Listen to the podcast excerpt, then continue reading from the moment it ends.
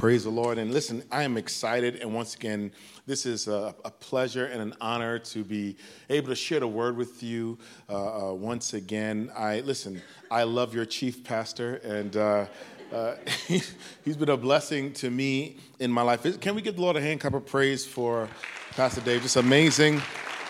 I appreciate you so much. Um, and my wife is here with me. I don't know where she is right now. She's somewhere on campus. About listen, about two years ago, my wife became involved in KidsMin. I didn't know. We've been married for 25 years. I've been in love with her since I was 13 years old, and just discovered her gifting and her calling with, with children and kids ministry. And so, chances are she's somewhere on this on this campus in KidsMin doing something. And uh, I give God thanks. I was able to kidnap her for the weekend, and she came up with me. And so, I'm so grateful uh, that she's with me today. Uh, if it's all right with you, can you bow your heads and jump right into this word? I'm excited to share this with you. Lord, I thank you, God, that you are, you're just here with us. I know you are omnipresent, but you choose where to dwell. And Lord, just being able to worship you in this place with my family, with my brothers and sisters in Christ, it's truly a wonderful thing. God, have your way. Lord, I'm, I'm, I can't do this uh, without you. I don't have the skill to share your word, Lord, without your Holy Spirit's help and leading and revelation. And so do what you do best. We invite your kingdom to invade our kingdom right now. Lord, invade our priorities and invade what we think. But God, let your will be done on earth as it's already done and accomplished in heaven today. Hit the bullseye. And we thank you, Lord, in Jesus' name. Amen my text that I'll be reading from is taken from 2 Peter chapter 1. And I'll be reading from verses 1 through 8. And this is what it says it says, This letter is from Simon Peter, a slave, an apostle of Jesus Christ. And I'm writing to you who share the same precious faith. That word faith, I underlined it in scripture. We have this faith, I underlined it again, was given to you because of the justice and fairness of Jesus Christ, our God and Savior. May God give you more and more grace and peace as you grow in your knowledge of God and Jesus our Lord. Here's this key verse, verse 3 says, By his divine power, God has given us everything we need for living a godly life. Can someone say amen? By his divine power, right? By his divine power, he's given us everything we need to get this job done. And so we've received all of this by coming to know him, the one who called us to himself by means of his marvelous glory and excellence. And because of his glory and excellence, he has given us great and precious promises these are the promises that enable you to share his divine nature and escape the world's corruption caused by human desires. Here's the center of what I'll be sharing with you today, verses 5 through 8. Listen to this. He says, In view of all this, knowing that God has given us everything we need to win, in view of all this, make every effort to respond to God's promises. Supplement your faith. So I underlined it again. Supplement your faith with a generous provision of moral excellence, and moral excellence with knowledge, and knowledge with self control, and self control with patient endurance, patient endurance with godliness, and godliness with brotherly affection, and brotherly affection with love for everyone. The more you grow like this, the more productive and useful you will be in your knowledge of our Lord Jesus Christ. The title of my sermon, real quickly, is called The After Effect of Faith. As I read this scripture, one of the things that just jumped out at me was the idea and the possibility of you and I being believers, but not being productive or effective. Very, very difficult thing to see if there's anyone on the face of this planet that should be productive and effective, it should be those whom God has already stated and promised that I'm giving you everything you need to win when we read that scripture, understand that it's not within our own selves or in our own strength for us to actually win. God says, You don't have what it takes. I'm already giving you what it takes. And not only that, He's our biggest cheerleader when He does that. And so there's couple of things I want to say. The first thing is the anatomy of faith. I couldn't, I mean, listen, I'm honestly telling you that even though I've been ministering for over 25 years, it's only recently because, if I could be real with you, pain and, and experiencing uh, difficulties where I'm understanding the true definition of faith. Hebrews chapter 11, verse 1. This is what we usually stand on as the biblical definition of faith. It says, Now faith is the substance of things hoped for and it's the evidence of things not seen, right? This two is it's a two-pronged approach to the definition. It is the substance of things hoped for. That word substance in Greek is hypostasis, and what it means is it is the substructure. It is the foundation of what your hope stands on. It's what keeps your hope up. Faith is, now, faith is the substance or the substructure of what you hope. What I didn't realize was that's why the enemy is so invested in making sure that you lose hope. He is invested in making sure that you don't ever dream anymore because it's possible for you to know the word but not want to dream anymore. It's, it's, it's, possible for you and I to have our hearts crushed. It's possible for you and I to experience such pain and loss that even though we can quote scripture word for word, we don't even want to engage to try to believe anymore. Why? Because faith, in and of itself, is the foundation of your ability to hope. It is easier for the enemy to attack your hope than it is your faith because faith comes by hearing the word of God. He can't mess with the word of God, he can't touch the word of God. But oh my gosh, you and I can experience experience such pain that we never want to dream again. I speak this because I know it. I've experienced it. I love God, but there's been moments in my life where I've been crushed, and I know what it feels like to try to crawl to pray, but you're too, there's too much emotion, there's too much sobbing, and there's a part of you that's tempted to give up. See? And I know what that feels like because my hope in terms of faith rests on that.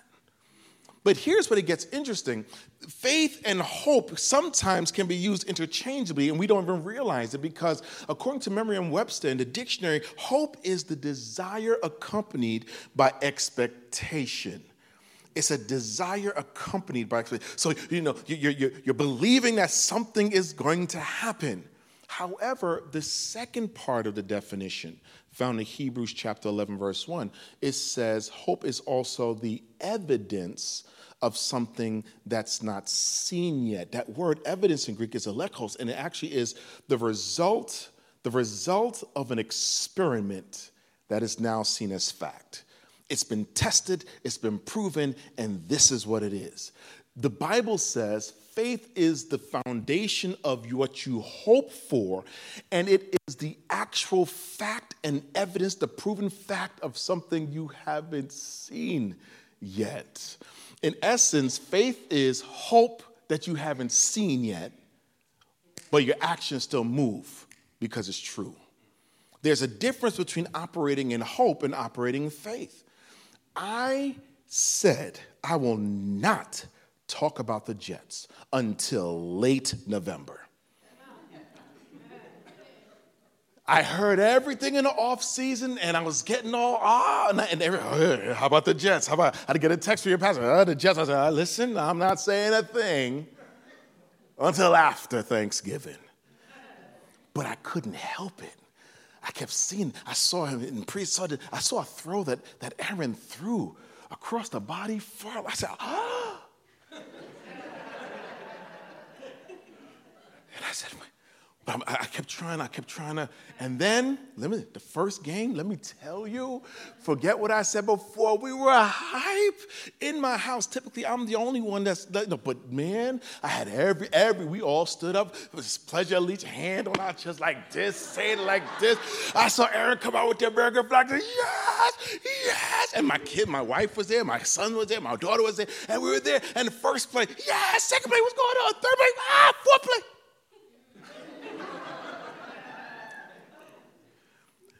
I want you to know, I thought I had faith that we were going to make it to the Super Bowl. After the fourth play, I recognized I was not operating in faith, I was operating in hope. Because now my body was responding to the fact that we don't stand a chance. Faith is actually your dreams and your hopes being real to you without any evidence. In fact, I didn't say this in the first service, but let me just say it here. I've spent so much of my life trying to prove to people my faith when the actual definition of faith is having no proof. They will look at you like you're crazy, and then you're trying to prove it to them. But the definition is there's no physical proof except what he says. And your body responds to that because you know it to be true, even though you have no elecos. See? Isn't it amazing? See, that's the anatomy of faith. And it was important for us to understand that because Peter now builds on top of that. Because from the anatomy of faith, he now suggests, he actually gives this understanding of adding to your faith. I thought all we needed was faith. But in verse 5, scripture says, supplement your faith with a generous provision. And then he gives us seven ingredients of what we ought to now add on top of this faith. And when, when I read this list, the way it's spoken, the way it's expressed, it's almost like as if there's a sequence of adding that needs to take place. It's almost like we have faith, but now I need you to add to this faith, add to this believing of having hopes without any type of evidence, but knowing that there's evidence because God, add to that whole understanding, and He moral, moral excellence. And the, the, what's important about this first ingredient is, by definition, what it means is to expect excellence, to go against your nature of mediocrity, it actually means the virtue. It is the promotion of the best or of the highest quality. In other words, it's a recognition that you and I, just being in a relationship with God, He is already expecting a standard that's high. Does anybody understand what I'm saying?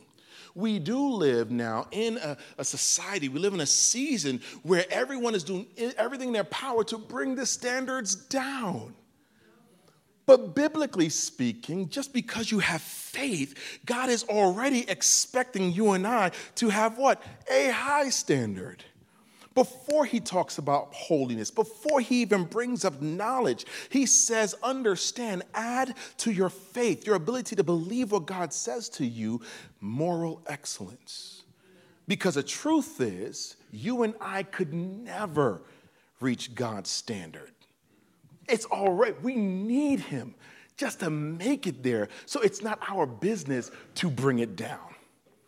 Moral excellence is the first thing. And then he goes, when you add to this concept of faith, the fact that my standard is high, it's here for a reason. He says, now add to that knowledge or gnosis. Add to that getting information.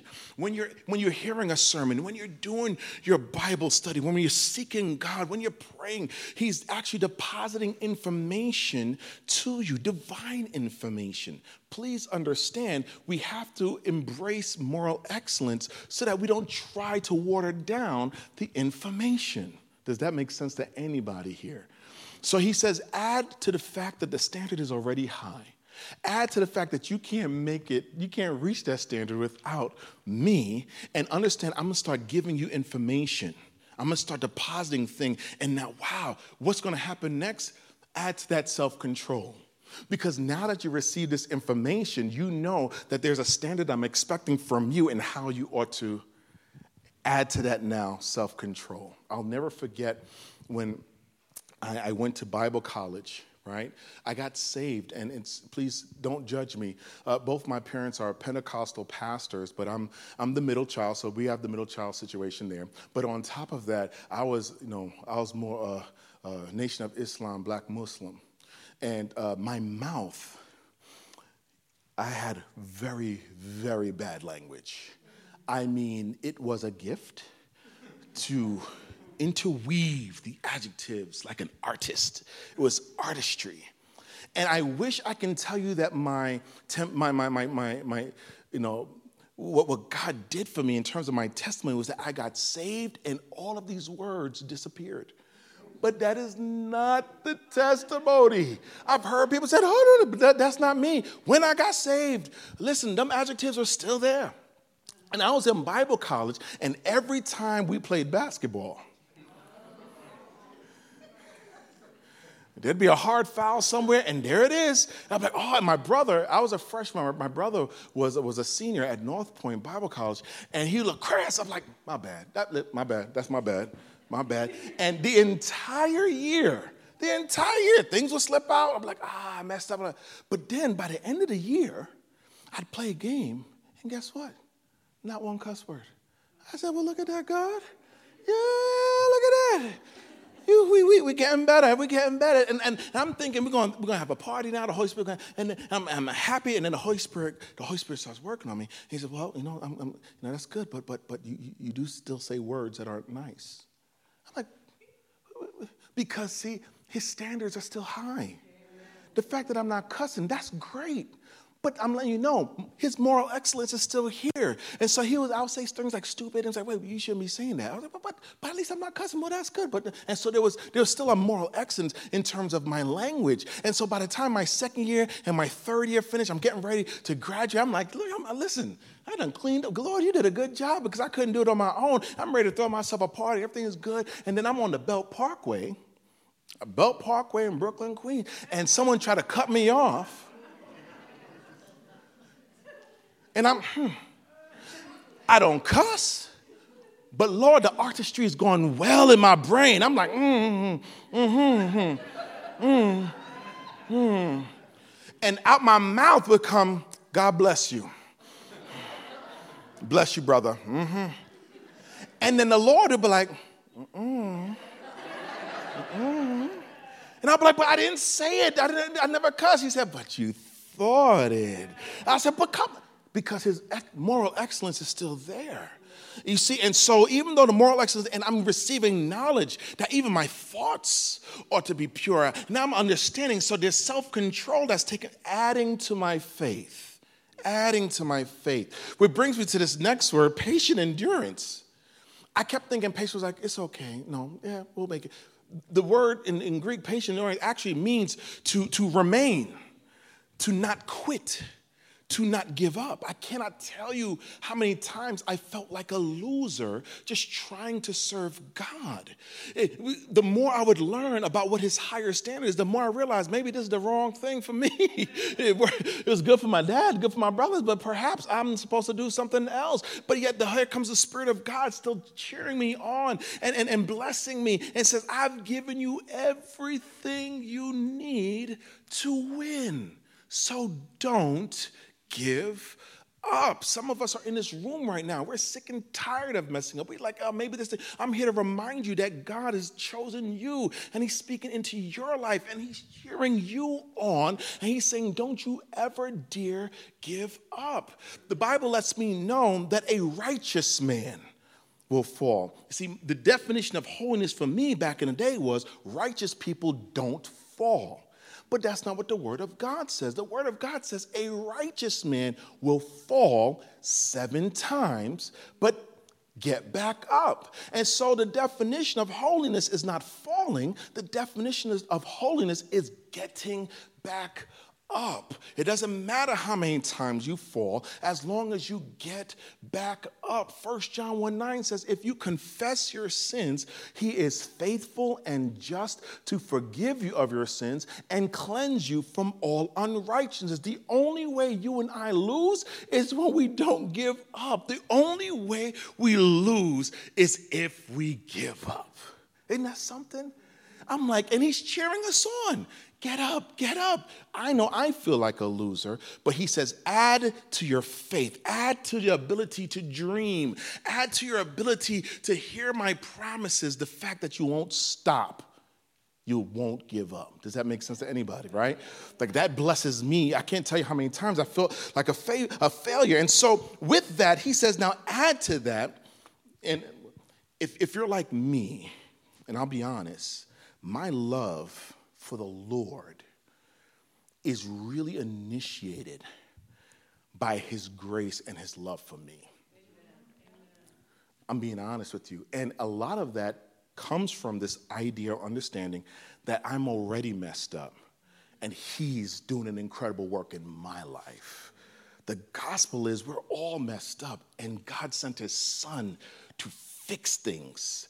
That's the gospel. And so when I embrace that, I add to my faith godliness. Now, the, scripture says godliness, and that's, if I can be honest with you, that's, that's wow. That's a lot. That's intimidating. But what it actually means is to worship well, to approach the things of God with reverence, to not treat the presence of God as common. And it's, it is emotional for me because when I think of what he has already done in my life and what I've witnessed in terms of my own personal transformation, when I come before him, I, I just want to make this moment special because he means that to me. I, I wouldn't understand it unless I already understood moral excellence. It wouldn't make any sense to me until I received information of who I am and who He is. It wouldn't make any sense to me unless I was engaging in actually doing what He's telling me and obeying. And even when I mess up, even when I fall, to experience Him saying, Come on, son, get back up. Let's get to it. I can't help but worship Him. You can't shut me up when it's time to give myself to the Lord in terms of worship because he is he he he he deserves it all one of the craziest things that's ever happened to me, and I got convicted. I make no qualms about being a Jets fan. I love the Jets. As bad as things has been, I'll still go to MetLife with a Jet jersey. And let me tell you, we went there a couple years back, and Rex Ryan was the head coach of Buffalo, and it was Buffalo versus Jets, and the, the Mafia showed up, and they were just yelling at us. And this, this is our home turf, but sometimes it feels like it's their home turf. There's so many of them. And they were yelling. And let me tell you, we were losing, and then we came back, and, and Fitzpatrick threw, threw a pass, and, and then I was like, yeah, it was a touchdown. When I tell you, I was screaming, my hands were up. Yes! I started getting dizzy. I started getting dizzy. Beer was splashing all over the place. Dudes were like, yes! I was hugging people I didn't know. Yes! I was getting lightheaded. I said, oh my God, I'm gonna faint. I'm gonna faint. When things calmed down, I was like, oh, yes, yes, we tied it. And I heard the Holy Spirit say to me, how come you don't worship me like that?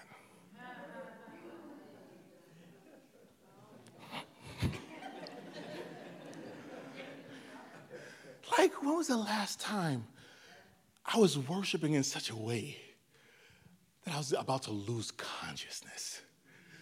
When was the last time I was worshiping in such a way that I'm about to lose my voice and I don't care who's watching me? I don't care who's there. I'm like, when did that ever happen? Do you know we lost the game still? like, we lost the game. There's nothing worse leaving MetLife Stadium with Bills fans yelling at you. Ah, like, gave everything I had and we still lost. And God never loses. He never loses. And yet, for some strange reason, my worship still is different. See? And so he says, with my knowledge and with my understanding, and under, he says, add to your faith the ability to worship well. Here's the last tune, then, then, then I'll close. He, he says, when you understand the importance of worship, he says, add to that brotherly affection. We call that filial love, right? And what that is, is important because when you establish this incredible relationship with the Lord, brotherly affection means giving genuine affection to the people that you know, like family that you know, friends that you know. And if you're like me, how many y'all know there's some family? Jesus. Have mercy, Lord. There's some people, there's some, there's some family members we need to ask God for help and to pray, to love on them. And it's interesting because this is added onto your faith after you recognize the standard that God sets, after you receive information and knowledge of what He desires of you, after you go through the trial and error of succeeding sometimes and failing sometimes and experiencing His love and to come back and you get back up. Now He says, Now, with everything that you're learning, love those who you see, love those who you know and begin to operate in faith, loving those who you know. Some of the deepest wounds I've ever received was when I, I get hurt by people that should not hurt me. Some of the deepest wounds, whether it's my physical family or my spiritual family, is people who should protect me, people who should love me, and I'm disappointed I'm hurt It's deep. And yet, scripture tells me that I need to add to my faith the ability to love those who I know, to trust Him enough without even seeing the physical evidence that by me obeying to love even those who seem unlovable towards me, that God will work it out. It takes faith to do that. And I'm adding to my faith the willingness to do that. Why? Because when that becomes normal to me, he says, now add to that agape love, an unconditional love, or genuine affection for the people you don't know. You see? It's weird because Peter says this in, in verse 8. He says, the more you grow like this, the more productive and useful you will be in your knowledge. That word, that word useful, it's, it's, it's a Greek word and it's ergon. And it means sometimes it's translated as work. But what it actually means is to be entrepreneurial, to have a business sense, to embrace principles that will produce good business. Jesus said it this way He says, You are the light of the world. A city on a hill cannot be hidden. No one takes their light and puts it under a basket. No, you let that shine. So let your light shine before men so that they may see your good works, so that they can see that you are useful and glorify our Father in heaven. There's a reason why God leads us down this path of adding to our faith. Does it really make sense to love a terrorist when you're still not speaking to your mom? Does it make sense to say, yes, we need to save the people in China, where you can care less about the people in your neighborhood? the Word of God challenges us. He says, How can you love a God that you have not seen when you don't love the people that you do see? I'm not saying this happens overnight, but perhaps like me, you're discovering that maybe it's because you're dropping the standard and it's not moral excellence. Or maybe you're pushing back on the knowledge that He's giving. Or maybe you're losing hope and believing that God has called you to do this and He is working in you. And maybe you failed and you just don't want to get back up. But I'm here to let you know that He loves you and He sees the impossibilities in your life to the point where you and I would be able to love those who don't even want to be loved. It's being good for business, it's the after effect of faith. Amen. Let me pray with you real quick. Father, thank you, God, for this opportunity to share this with my friends, with my family. Lord, thank you for the journey that you have us on as we continue to trust in you by faith and add to our faith what your word is telling us so that we can be effective and productive, to be your light, to be your salt on this earth. I thank you, Lord, in Jesus' name.